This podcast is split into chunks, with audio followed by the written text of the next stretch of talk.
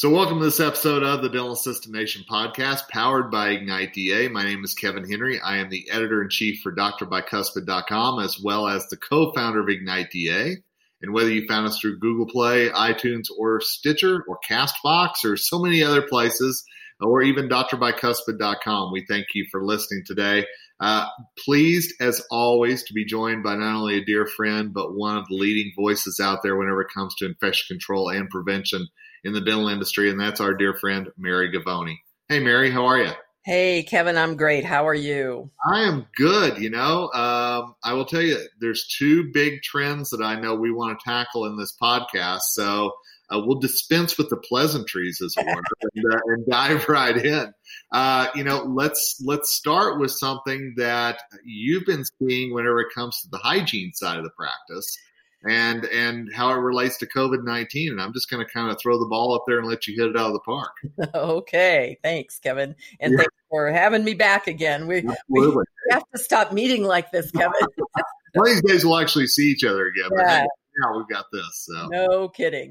Well, one of the trends that I've been seeing, um, a lot of um, questions that I see on different Facebook groups and pages, but also questions that I receive is about dental team members, particularly particularly hygienists, not wanting to see a patient that indicates that they have had COVID. And so I just want to clear up some sort of misunderstandings and myths about that.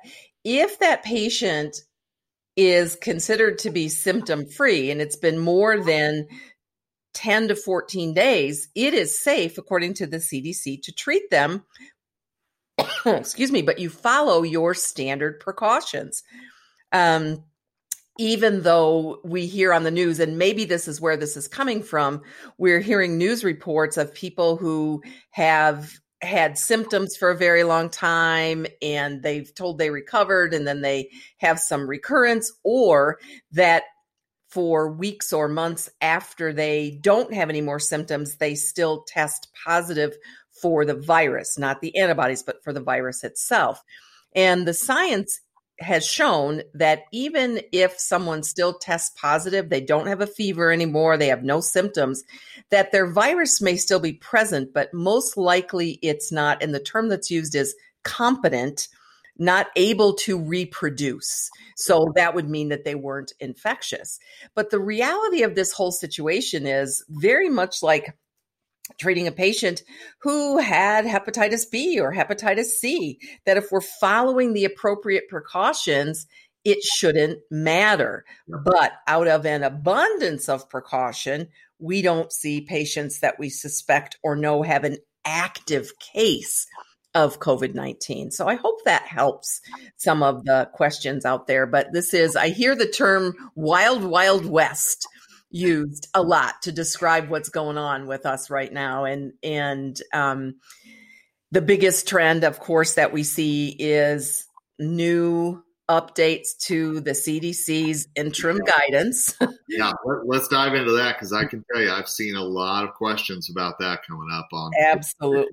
Yeah. Absolutely. So we're now into version four. It started in April, then we had May, then we had June, and now we have the latest one from August 4th the what I like about this particular set of documents is that they've sort of rearranged it so it's got a better flow to it. So if you read through it, and I would encourage all of your listeners, Kevin, to read this document not once but twice because or or maybe more if you can stand it because it's just like watching a a movie or a TV episode that the second time you watch it is like, "Oh, I missed that first or "Oh, I didn't get that." So that's a, a key thing and the best way to get a hold of this is go to cdc.gov, cdc.gov, and then just do a search for interim guidance for dental settings. And then that'll take you right to the, the document in the search. So, what they've done in the new guidance is done a couple of, besides the rearranging, a couple of, um, concepts that they've talked about before that weren't perhaps as clear um, in how they describe them. So, one is defining what is a patient with a fever or a healthcare provider with a fever because there was a little bit of inconsistency. One document said 100.4, one document said 100 or greater. But now they've added in this term called a subjective fever. So just because somebody has an elevated temperature doesn't necessarily mean they have COVID. They may have, especially somebody coming in for treatment of dental pain, that fever may be result the result of a dental infection, an abscess tooth could be a periodontal abscess. And so if the patient has a fever 100 or greater, but they've got some swelling, they have some very specific pain in a tooth, then we don't suspect in that case that they have COVID. We suspect that they have what the CDC is calling a subjective fever. So hopefully that clarifies things a little bit for people. Yeah, I, I think that there's a lot of jumping to conclusions sometimes, shall we say, about. Mm-hmm. And I know a, an abundance of caution, as you said earlier, is, is a very important thing, but yet it has to be an educated abundance of caution as well, I think. Yeah, absolutely. And so if someone comes in and they have a fever of greater than 100 or greater and they have some other symptoms of covid they say you know i've had a sore throat um, I've had muscle aches and pains. I've had some, you know, diarrhea, uh, lost my sense of taste and smell. Then ding, ding, ding, ding, ding. Then we know that it's most likely COVID. But if it's only a fever all by itself and there's no other underlying symptoms of COVID, and we know that there's perhaps some localized dental infection, then it is okay to treat that patient. Now, the same sort of thing goes for an employee. If an employee has a fever of 100 or greater, then we have to look for whether or not they have any other symptoms.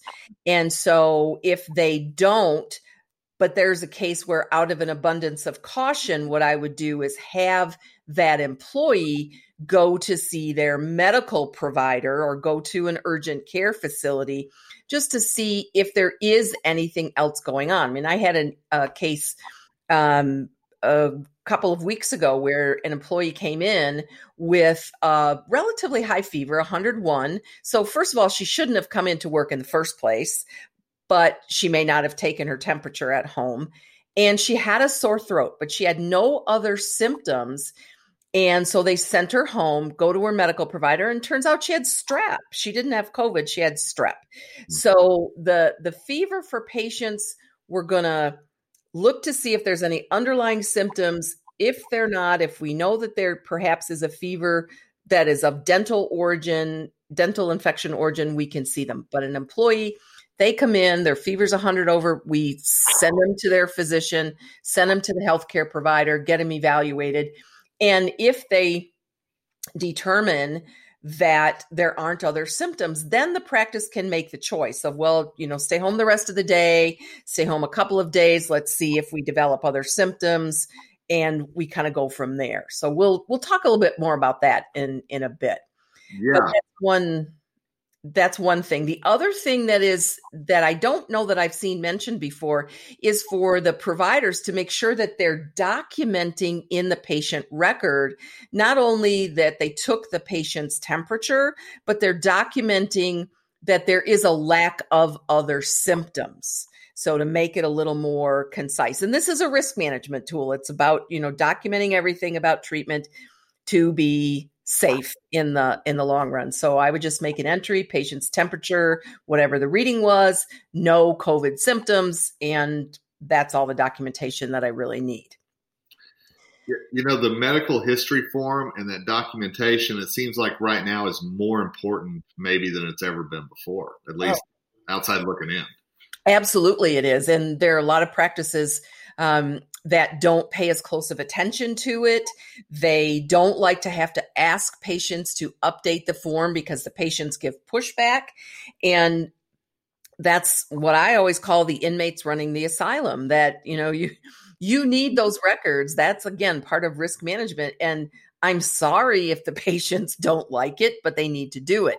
Right. But therein lies I think a really really good um impetus for looking at electronic tools for you know look into technology. Can we in our confirmation message have a link to a portal either in our management software or website whatever where they can update that before they get there and then it won't take quite as much time and we may just have to capture a digital signature when they come in that they've updated it. But i think that might be just part of standard operating procedure or should be so that it gets updated automatically every time they come in. Please do this. My physician's office does that. You you are told when you get your confirmation call please go to the portal for the group the medical group and review all your information insurance of course and you know other contact information let us know if there's any changes, anything that you want to discuss with the doctor when you come in, and you must do it. If you haven't done it when you get to your appointment, they will reschedule you. Now, that's a that's a tough thing to convince somebody of in dentistry, but right. I think we can teach patients to be compliant like that. So, well, and in today's electronic age, that's very commonplace. I mean, I, I, know there are people who will give pushback just to give pushback sometimes, you know. Yes. But at the same time, I think we're also used to clicking a button or filling out a form online before we go into anywhere, especially in these last six months or so. Mm-hmm. It seems like a no brainer to me. Exactly.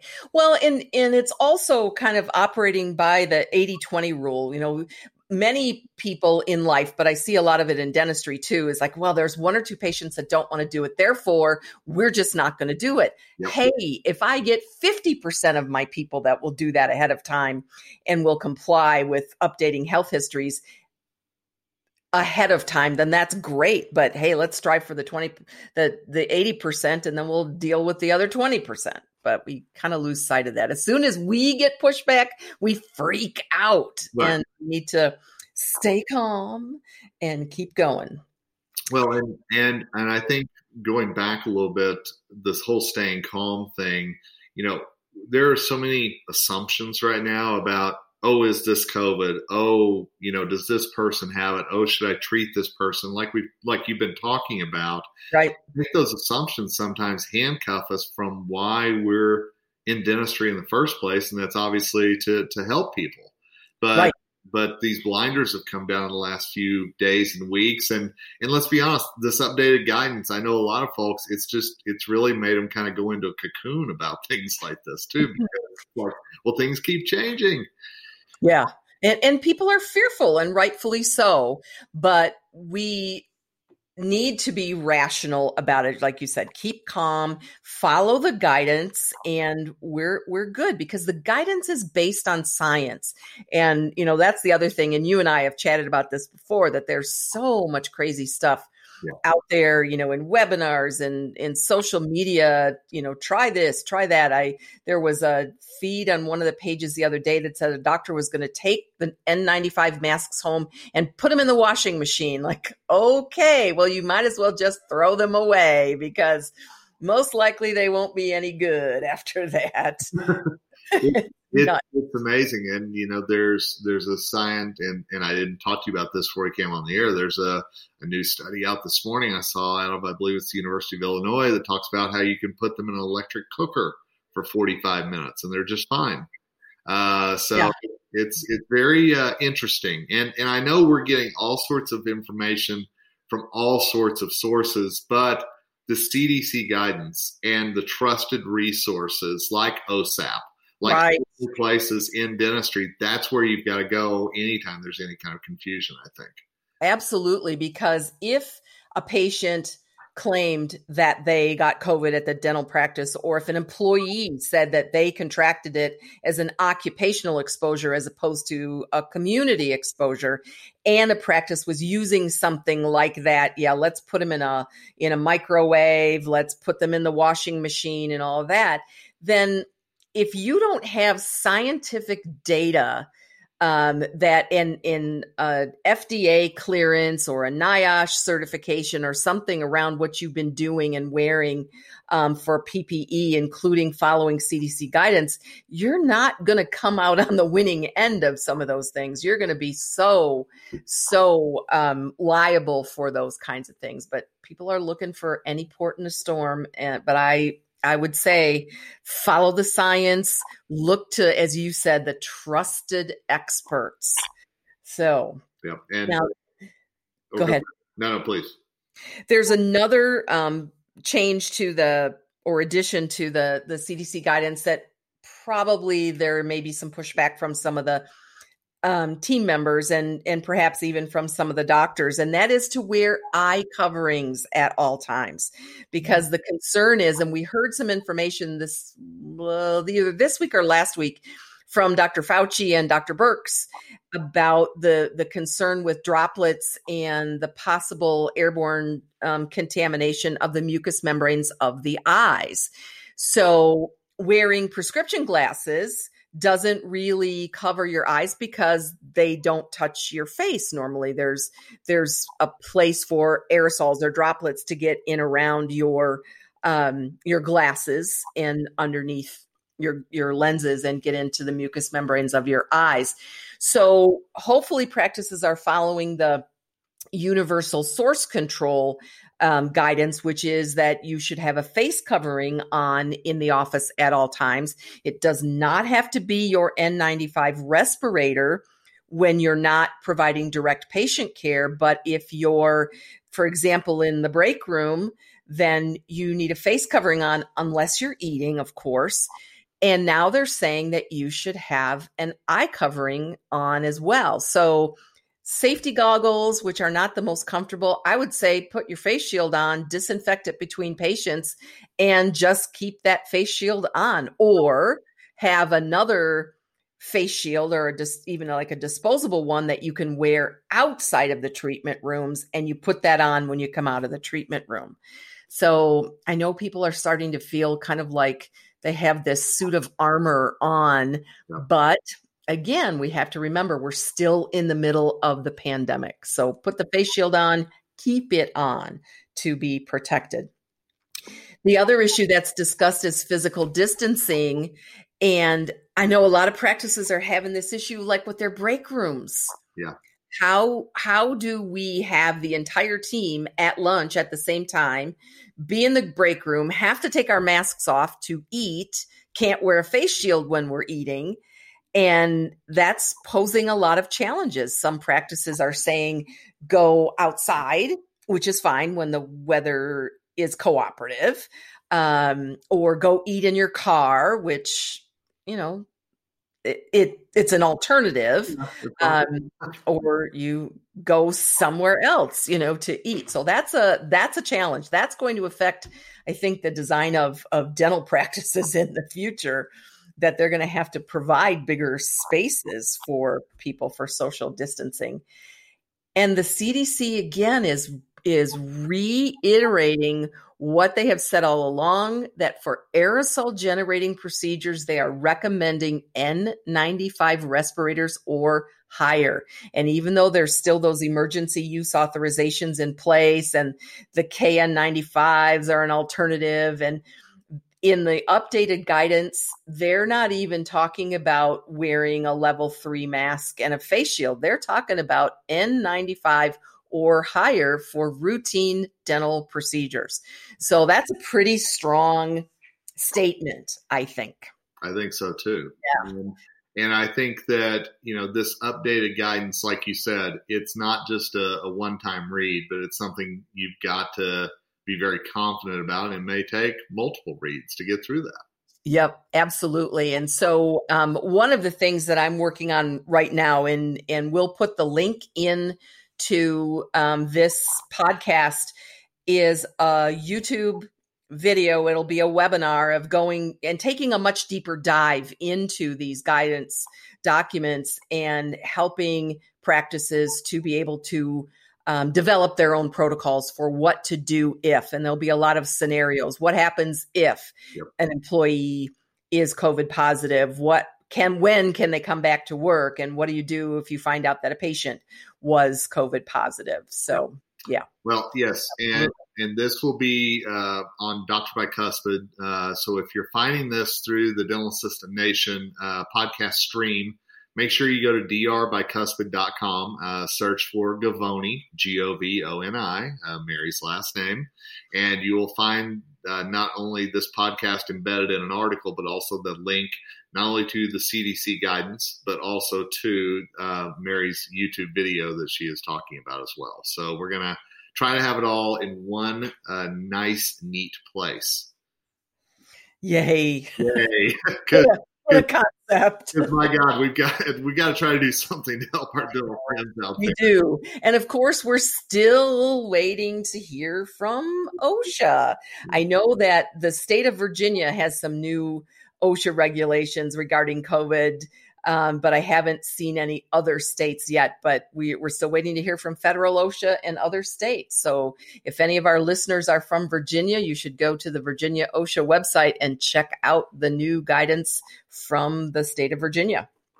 Well, I know uh, we have one dear friend, Angela, who's a great dental assistant in the great state of Virginia, and I have a feeling that you just gave her some homework. So that's good to know. Yeah, um, sorry, Virginia. um, so I know there's we've dove into a lot. There's yes. a lot to dive into, and Mary, I, I, will tell you one thing that I'm thankful for is I know you always stay on top of this. In fact, you're the one who sends me the little emails going, "Hey, uh, you know," which is great, and God bless you for that. But I want to make sure people know how to get a hold of you and stay up with you because I know you're updating people constantly on sure. the pages. Uh, well, thank you. I'm sure you dread those emails. Guess what, Kevin? no, it's an excuse to do this with you, so I don't mind them at all. well, great. All right. So, yes, um, if anyone has questions, they want to connect with me directly, they can reach me by email at Mary at Mary Govoni, G O V O N I dot com. My website is marygovoni.com. There will be information there. And as Kevin said, we will have the link to the YouTube webinar um, embedded. And so you'll be able to access that through Dr. Bicuspid. And um, again, if anyone has questions, just let me know. And I hope that everyone stays safe and stays calm. Yeah. We'll get through this, but we just don't know how much longer we have to stay calm. That's the problem. Well, and one thing we know is, let's be honest, there are going to be more changes. There's going to be oh. more guidance, you know, and so, you know, whatever we know now, know the goalpost may be moved a little bit, but doing what you can now is, is the key thing, I think. Absolutely. And if there are listeners out there that are interested, OSAP is having their annual conference virtually next week. It's Thursday, Friday, and Saturday next week, August. Don't hold me on the dates. I think. All right. The beauty of it is, guess what we're going to do? We're going to put a link to that in the Dr. Bicuspid article too. I mean, why not? Let's just absolutely let's do it because you can still register, and there will be amazing information on that OSAP annual conference. I will tell you, I'm attending it virtually uh, because yeah, the, the lineup looks spectacular. Uh, Michelle Lee and, and the entire crew at OSAP are, have done a fantastic job as always. Yeah. And and again, let me just quick plug here: OSAP.org if you are in dentistry and you are at all interested, and by the way, you should be in infection control and prevention in your practice, that's the go-to uh, site. Uh, Absolutely. Go. So, yep. uh, you're the go-to person. I really appreciate you being on as always. Uh, you're very kind with your time and, and with your expertise as well. Well, thank you for the opportunity, Kevin. I appreciate it. Absolutely. And thanks to all of you for listening. We know these are trying times. We know that there's a lot going on, and that's why we try to bring you uh, the best resources and the most knowledgeable experts in the industry to talk to you about them. Hey, make sure you're subscribed to the Dental Assistant Nation podcast. Uh, no matter where you get your podcast, we'd love to have that, as well as we'd love to have those little ratings. If you like what you heard today, and uh, please also uh, consider becoming a free member of drbicuspid.com, drbicuspid.com. And we will try to keep bringing you the latest information because we believe strongly that whenever we all learn together, hey, together we rise.